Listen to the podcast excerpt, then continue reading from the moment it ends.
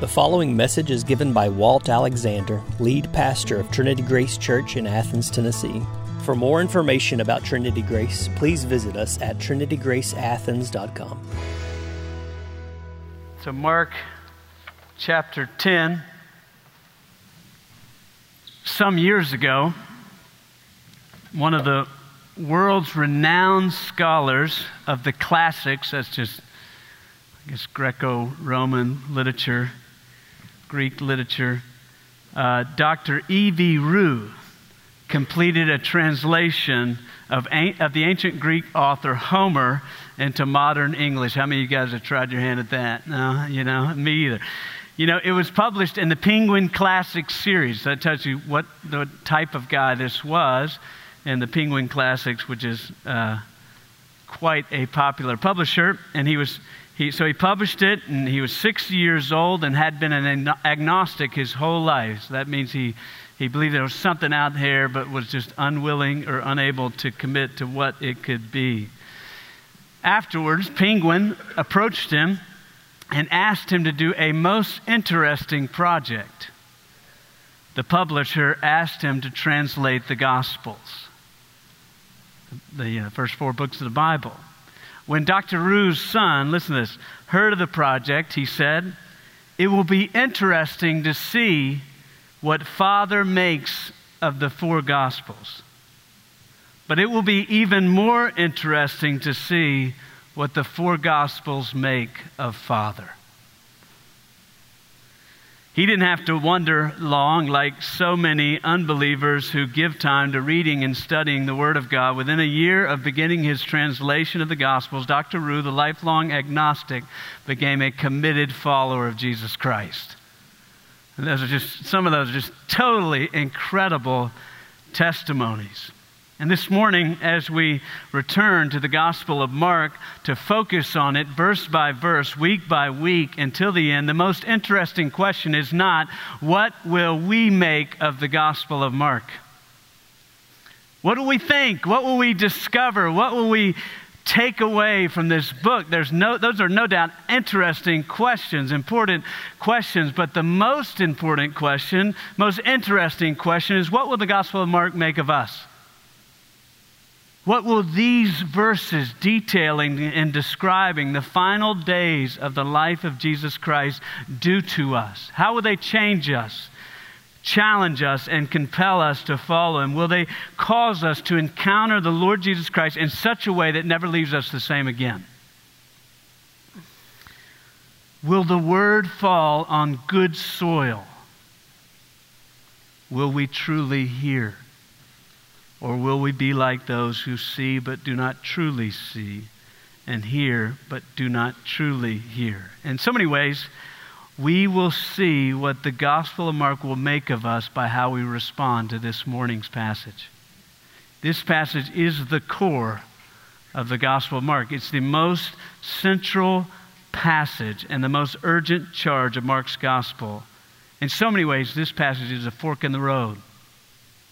If you look in it, you look down the barrel, this passage, you'll never be the same again.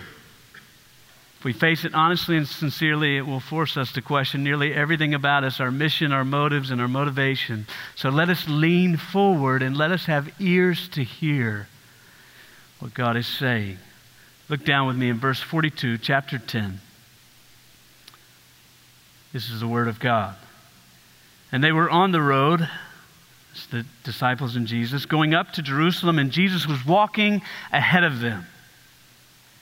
And they were amazed, and, and those who followed were afraid. And, and taking the twelve again, he began to tell them what was to happen to him, saying, See, we are going up to Jerusalem, and the Son of Man will be delivered over to the chief priests and the scribes, and they will condemn him to death and deliver him over to the Gentiles, and they will mock him and spit on him and flog him and kill him. And after three days he will rise. And James and John, the sons of Zebedee, came up to him and said to him, Teacher, we want you to do for us whatever we ask. of you. He said to them, What do you want me to do for you? And they said to him, Grant us to sit, one at your right hand and one at your left hand, in your glory. Jesus said to them, You do not know what you're asking. Are you able to drink the cup that I drink? Or to be baptized with the baptism with which I am baptized? And they said to him, We are able. And Jesus said to them, The cup that I drink, you will drink. And with the baptism with which I am baptized, you will be baptized. But to sit at my right hand or at my left hand is not mine to grant, but it is for those to whom it has been prepared. Verse 41 And when the ten heard it, they began to be indignant at James and John. And Jesus called them to him and said, You know that those who are considered rulers of the Gentiles lord it over them, and their great ones exercise authority over them. But it shall not be so among you. But whoever would be great among you must be your servant. Whoever would be first among you must be slave of all. For even the Son of Man came not to be served, but to serve and to give his life as a ransom for many. May God bless the hearing and preaching of his word. In a word where we're going this morning, the Son of Man came to call you to follow him by serving others for the glory of God. The Son of Man, Jesus Christ, came to call you to follow him in serving others for the glory of God. We're going to break this out three points. The first one is don't chase political power, follow Jesus. Don't chase political power, follow Jesus. In verses 32 to 34, Jesus tells the disciples again that he did not come to establish a political kingdom, but to take up the cross. As you likely remember, uh, since chapter 8, Jesus and his disciples have been making their way to Jerusalem. So, once in chapter 8, twice in chapter 9, and again in verse 32 here, Mark tells us that Jesus and his disciples were on the road. They were on the Via Dolorosa, the, the road, well, Dolorosa Road, uh, Dolorosa Way, that will take them all the way to Jerusalem. So, so, like other Jews at this time of the year, Jesus and his disciples were on the way to Ju- Jerusalem to celebrate the Passover. Mark's gospel is breakneck pace, but it's beginning to slow down very, very slow. In fact, uh, after the next two weeks, we'll just be in Jerusalem, the final week of our Lord's life, for four months. And so look in verse 32. There's, there's where he says, And they were on the road going up to Jerusalem. Mark rightly points out that they were walking up. Jerusalem is only 20 miles from Jericho, but it is 3,500 feet above it in elevation. So all the way was up. That's why all the way was down for the in the parable of the good Samaritan. But Jesus is not merely leading his disciples up to Jerusalem. Jesus, Mark is whispering here, is leading the disciples up to God and beginning to prepare a way for many others to go up to God with him. As they make their way, they're stunned though that Jesus is out ahead. Look, look down there. It says, and they were on the road giving, going up to Jerusalem, and Jesus was walking ahead of them. Jesus was up ahead. Now, when I'm running hard, and I'm, I'm amazed when somebody like John Olson comes bopping along past me in the midst of my strenuous exertion, but the disciples are not amazed at Jesus' strength or stamina. They're not amazed that he can walk that fast. They're, they're, they're amazed and afraid, it says, because they don't understand what's going on. Why this sudden change in clip? They don't know what's about to happen. They don't know why he's out ahead. So Jesus pulls them aside. Look at verse 33, and he said, or, or verse 32, he says, taking the 12 again, he began to tell them what was going to happen to him. He said, See, we're going up to Jerusalem. Son of Man will be delivered over. Chief priests and scribes, they will condemn him to death, deliver him over to the Gentiles, mocking, spitting, flogging, killing. After three days, he will rise. Now, this is the third time our Lord has, has forecasted what will happen to him, and it begs the question why? Some scholars say that, that these predictions were written after Jesus died because he didn't know the cross was going to happen to him, but he wanted to assure his followers, or the disciples wanted to assure his followers, that he did know. Now, that doesn't hold up because these things don't run parallel. They would be a little more harmonious if they were written afterwards. So, why?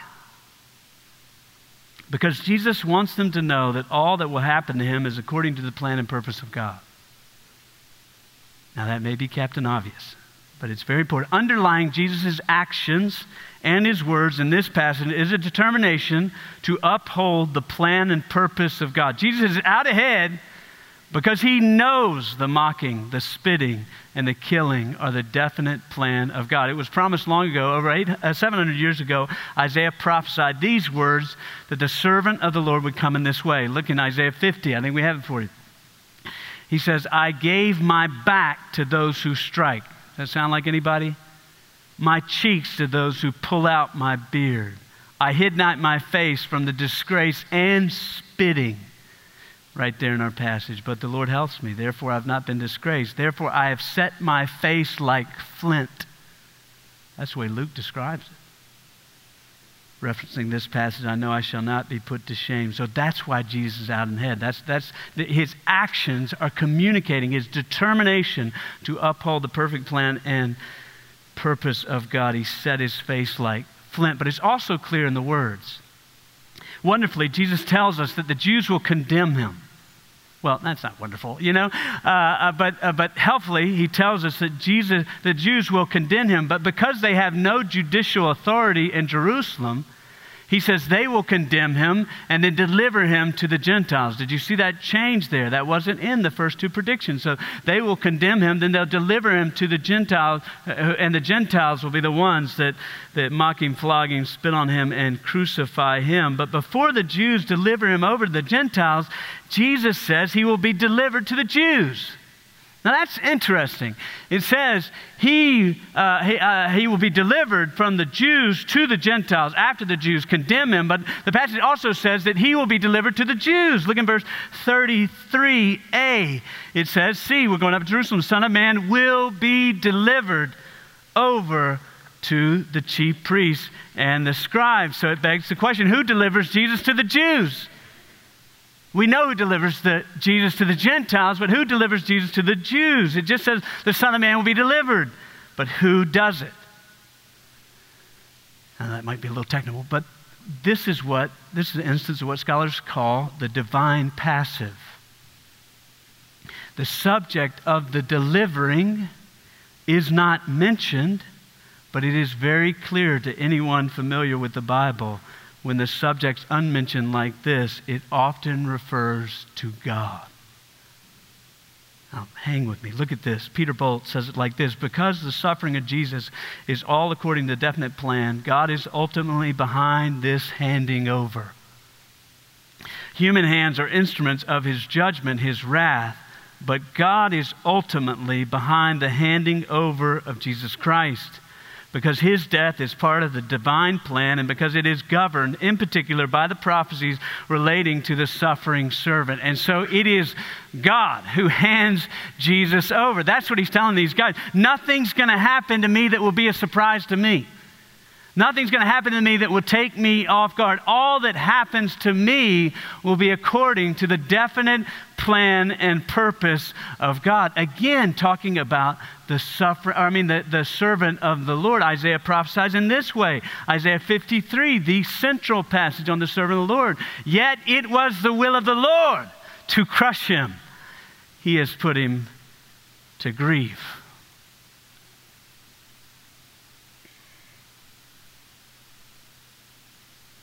All that's going to happen.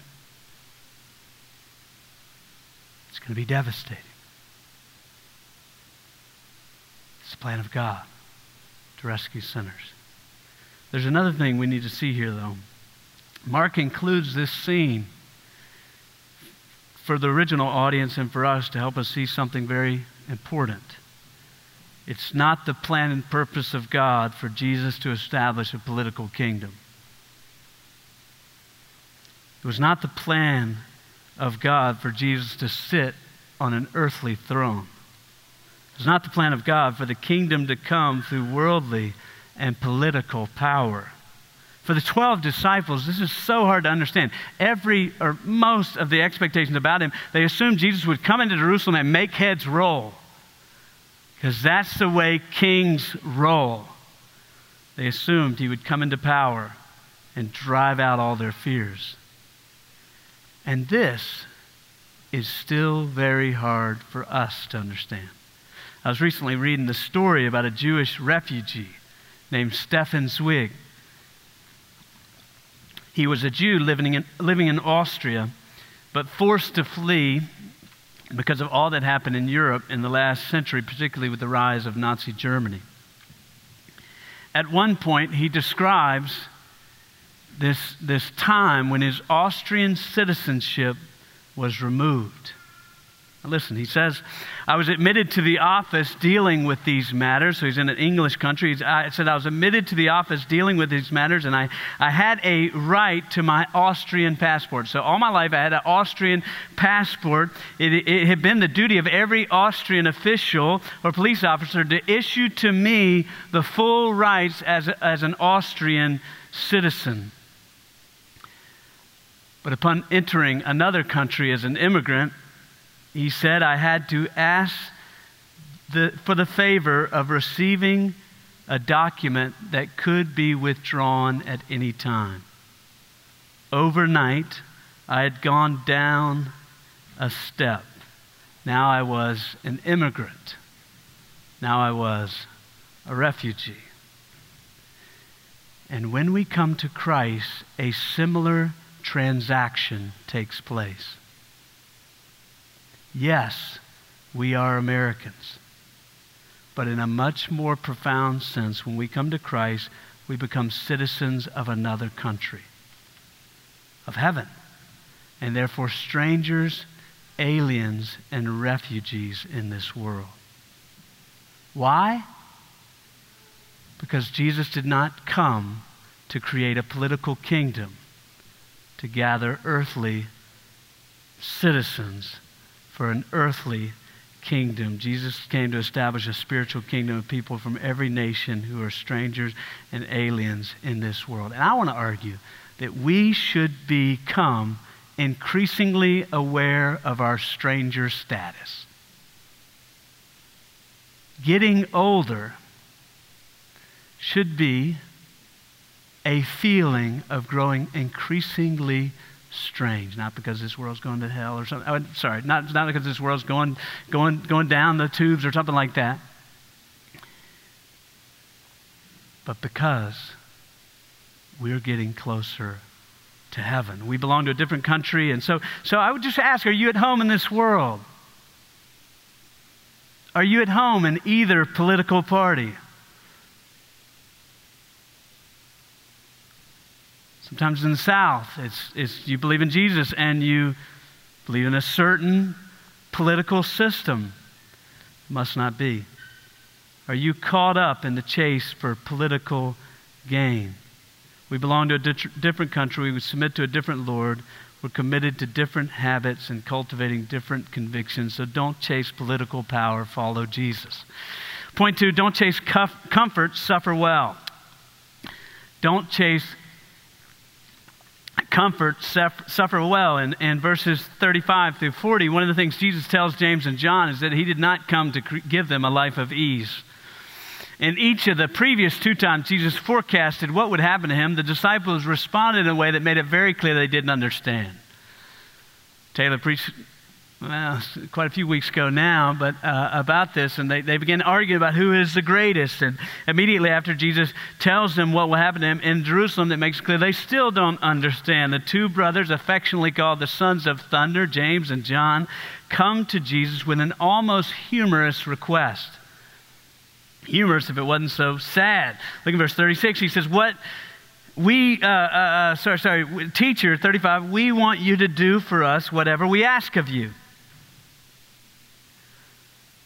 Uh, they're essentially asking Jesus for a blank check. Now, if you've been a parent for any length of time, you probably had your child come up and ask you to agree to a request before they ask what the request is. So just agree, Dad. It's going to be good. You know, just agree to this request. And I'm like, no way. You know, we're not doing that. But they, they so they ask him, and we want you to do for us whatever we ask. John Stott said, This prayer surely qualifies as the worst, most blatantly self centered prayer ever prayed. Now, he hasn't heard all my prayers. And Jesus refuses the blank check and says, What do you want me to do for you? Look at verse 37. They say, Grant us to sit one at your right hand and one at your left in your glory. Now, in Jewish circles, the place of highest honor was in the center of everyone present. That's why in that, that famous uh, uh, picture, Leonardo da Vinci's uh, Last Supper, Jesus is in the middle and everybody's kind of leaning on them. You know what I'm talking about? So he's in the place of the highest place. He's in the center. And so, so the right and left are just either side of the center, center place. And so, so what they're asking is when Jesus established, Jesus, when you establish your throne in Jerusalem, uh, would you put us there? On your right and left. Hey, what's so bad about that? They're not asking for the place of highest honor, just the next two spots after that.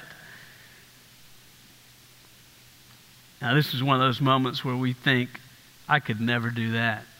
I would never do that. But if we look more closely, as one author has said, looking at James and John is like looking in the mirror. When prayer becomes more about getting what we want instead of aligning our hearts with what God wants, we show we're more like James and John than we think.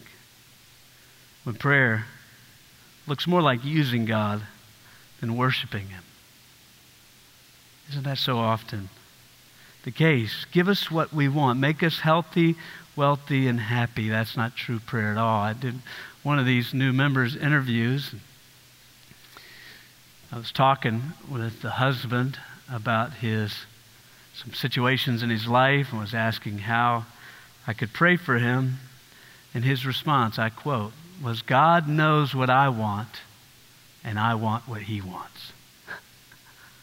Sounds like Jesus. the Lord knows what you want before you even ask. So he's after something different. I love that. That phrase has hung with me.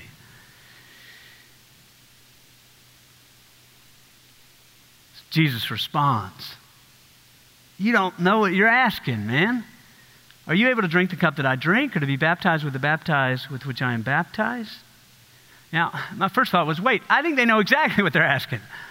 Uh, right and left, seats and honor. Honor, recognition, and comfort. But Jesus tells them why they don't really know what they're asking by talking about the cup that he will drink and the baptism that he will undertake. What he's saying is if you want to be honored with me, you have to suffer with me. The cup is the cup of wrath that Jesus is going to drain. That's mentioned all throughout the scriptures. The baptism are the waters of judgment that Jesus must pass through. He's right. They don't know what they're asking. So when Jesus asked, Are you able to drink the cup, undertake the baptism? They should say, No, absolutely not. Only you can do that, right? That's the only logical response. Only someone fully God and truly man can do this. But look at how they respond. These guys are just great. They say, We are able. Sign us up.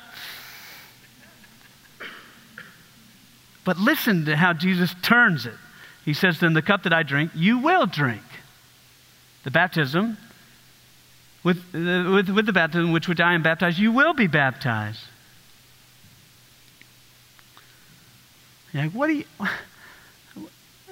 You just saying, are you speaking out of both sides of your mouth? I mean, what's going on, Jesus? You, you just said we can't drink it. Now you say, well, what he's saying is he's underlining a very hugely important truth. Though no one will suffer in the same way as Jesus, all who follow Jesus must suffer with him.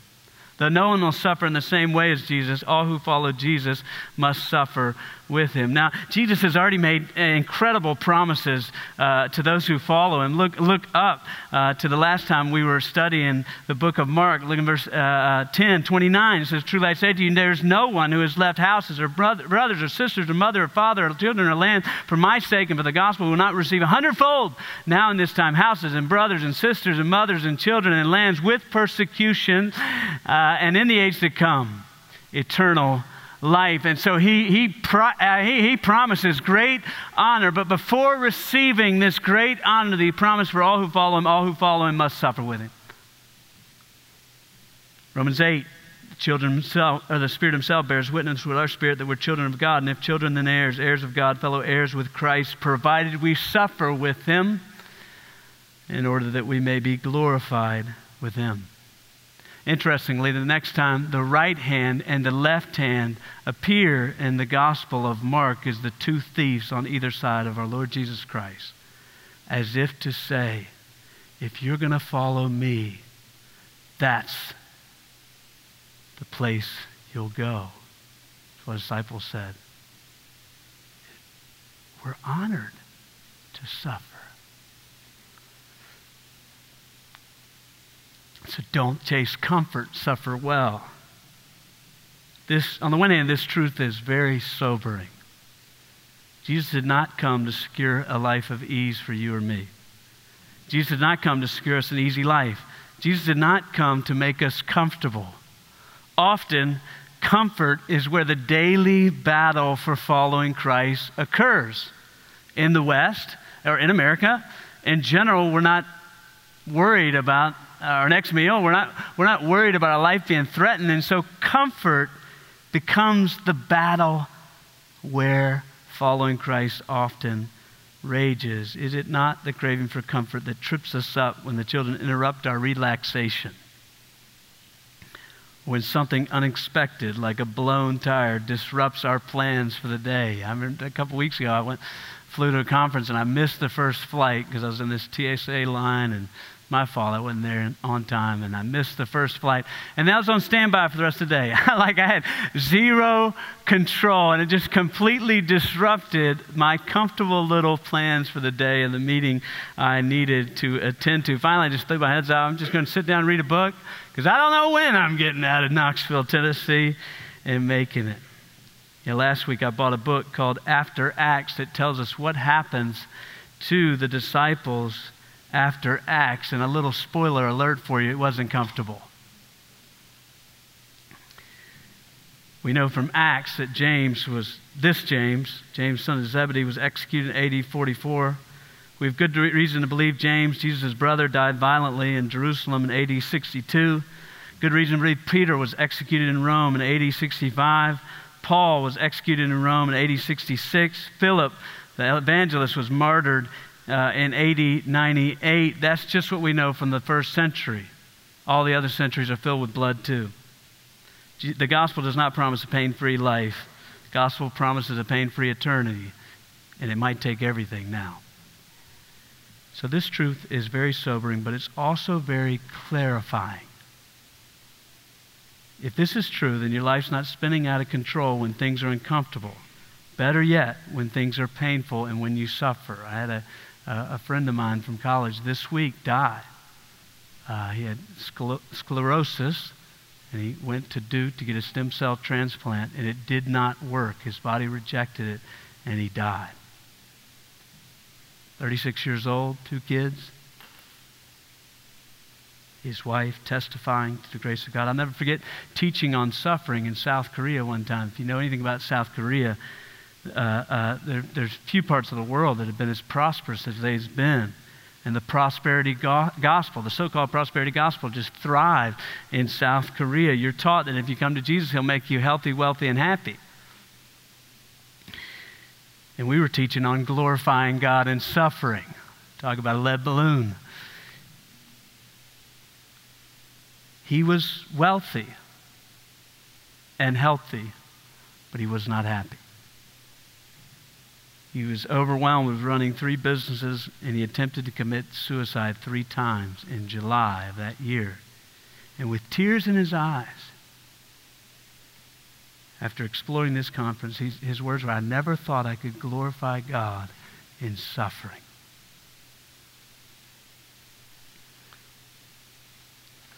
So Jesus says, Follow me on the way to the cross.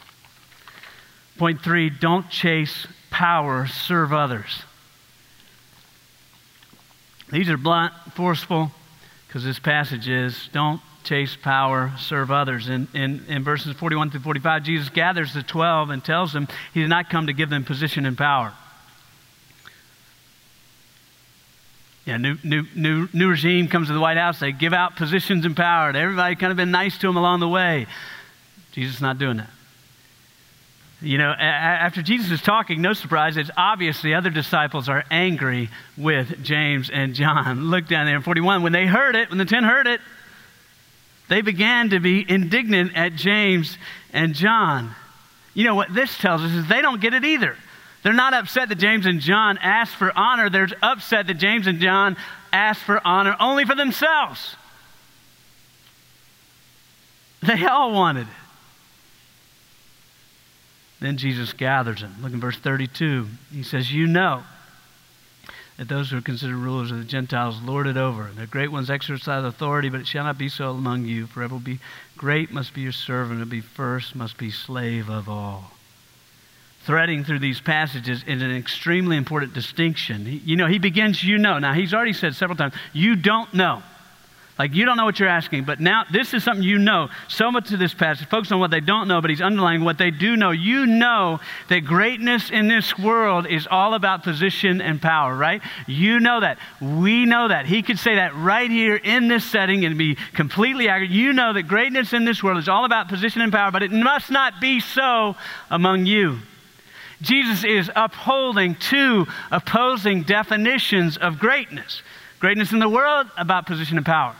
Greatness, as the Bible defines it, is about serving others. Great, great, uh, great, greatness in the world, position and power. Greatness in God's eyes, in Jesus' eyes, it's about serving others. Look at the way he says it. Look at verse 33 and 34 with me. He says, It shall not be so among you, but whoever be great must be your servant.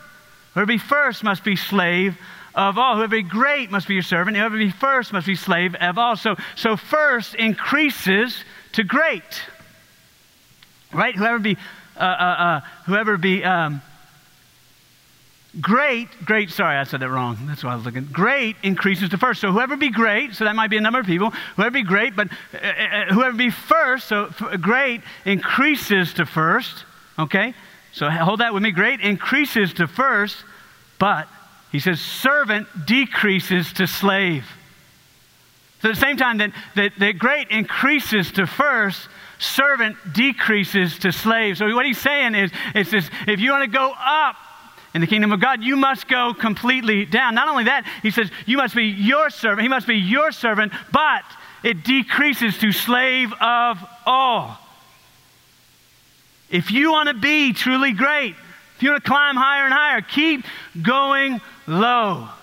Keep going lower and lower and lower. Keep, keep devoting yourself to serve more and more and more and more people. You know, notice Jesus is not so much correcting the disciples. He is doing that. He's not so much commanding the disciples. He is doing that a bit too. He's, he's telling the disciples, this is the way it is. This is the kingdom of God. You know the way it is out there, but this is the kingdom of God. It's very different. Whoever be great and moving to first must be servant moving to slave. Bond servant, limited rights. John Stott says the symbol of an authentically Christian leadership is not the purple robe of an emperor, but the coarse apron of a slave. Not a throne of ivory and gold, but a basin of water for the washing of feet.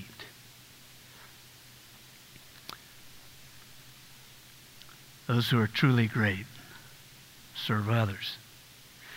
1997, 23 year old Leonardo DiCaprio starred in the blockbuster movie The Titanic. The movie tells the true story of the sinking of the Titanic, but it revolves, like you'd expect in Hollywood, around the fictional story of a poor boy, Jake Leo, chasing the heart of a first class passenger, Rose, while the ship sinks. It swept the awards. It swept up every teenager, teenage girl's heart.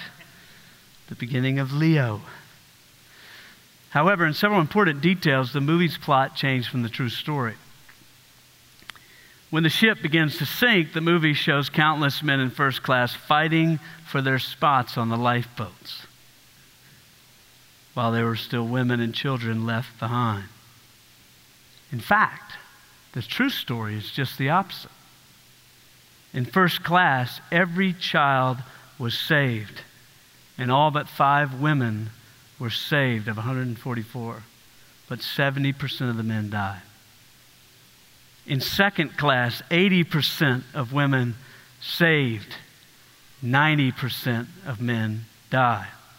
The men in the first class included many of the richest men in the world, and they were no exception. John Jacob Astor, the richest man of the day, said to be the richest man of the day, is said to have fought his way to a boat, put his wife on the boat, then stepped back and waved goodbye.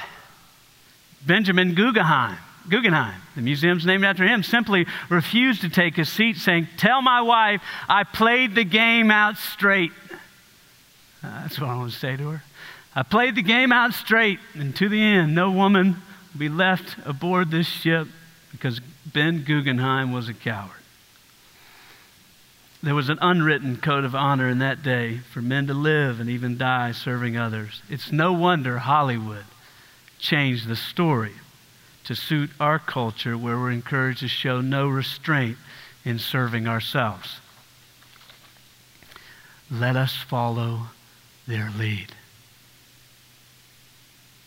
Don't chase power serve others. These, these opposing definitions of greatness continue today. True greatness is not about position and power. True greatness is about serving others for the glory of God. True greatness is not about position and power, no matter what they tell you. True greatness is about serving others for the glory of God. Christianity is, as one author said, an inverted pyramid. So, so the world has a pyramid. The pyramid is climb up and more reports come to you. More people report to you. More employees report to you. But Christianity said, uh, uh, climb down down and you report to more people. Christianity says eh, eh, instead of climbing up where more people serve you, you're climbing down more and more that you might serve others more and more. Those who are truly great are the ones that get getting closer and closer to the bottom, find out more people they can joyfully, joyfully serve. So true greatness is not what you read in the papers. True greatness is the teenager who respects their parents and does what is needed around the house. True greatness is a suffering saint who keeps serving others though they have a broken heart. True greatness is the exhausted mom of young children who keeps rising early to wipe noses, change diapers, and pull together a meal. True greatness is the employee who does not spend his time angling for a position, but devotes all his energy to make his company a success. True greatness is a successful businessman or leader who jumps in to do whatever is needed on Sunday morning. True greatness is you. There's so much true greatness in this room. It's completely unbelievable. Don't believe the lie. There's more grace in this room than you realize.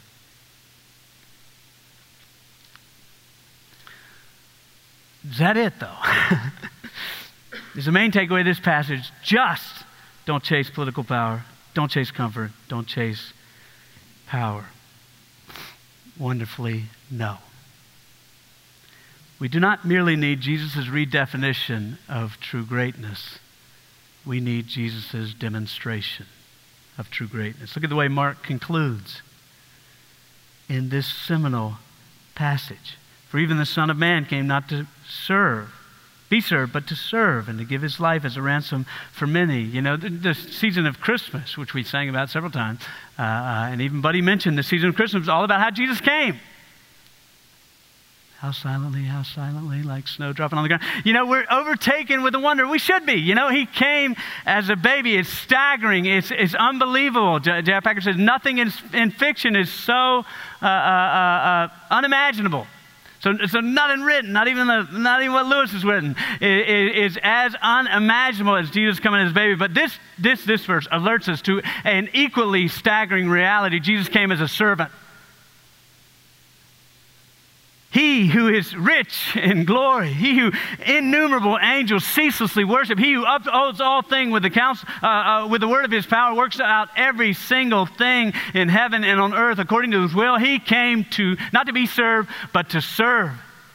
He came as a servant, being born in the likeness of men.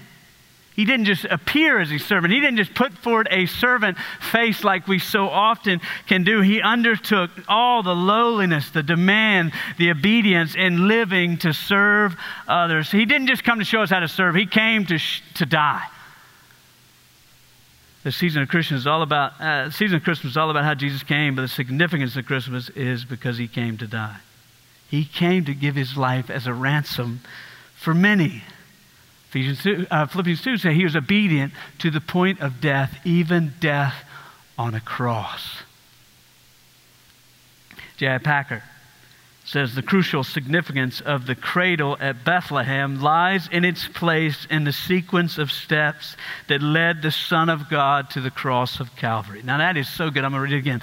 The crucial significance of the cradle at Bethlehem lies in its place in the sequence of steps down that led the Son of God to the cross at Calvary, and we do not understand the cradle at Bethlehem till we see it in his context. The, the, the, the, most amazing thing about the cradle in Bethlehem is that it began this sequence of steps all the way down to Golgotha, all the way down to Calvary, all the way down to the death of our Lord. The temptation just kept on coming. He was ridiculed, mocked, spat upon, slapped, punched, whipped, and condemned. Yet Scripture says, he opened not his mouth. He never fought back. One, uh, as a servant, he went lower and lower into what one person calls an un-Roman resume of shame. You know, we build our resume with everything good we've done. Jesus builds his with everything bad laid upon him.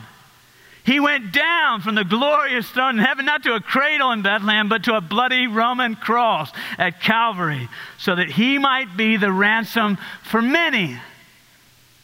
Really, what that means that he might be the ransom for all. That, that his blood might be spilled so that anyone and everyone who comes to him might have eternal life. So come to him.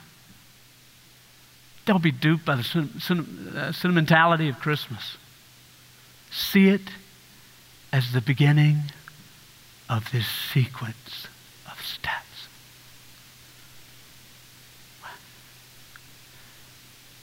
this sequence of steps, not for his sins, but for mine.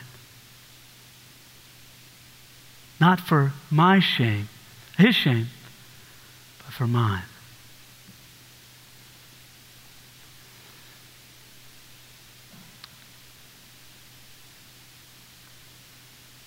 So that we might hear the words Come to me, my son, my daughter. Mm. And Mark includes this here.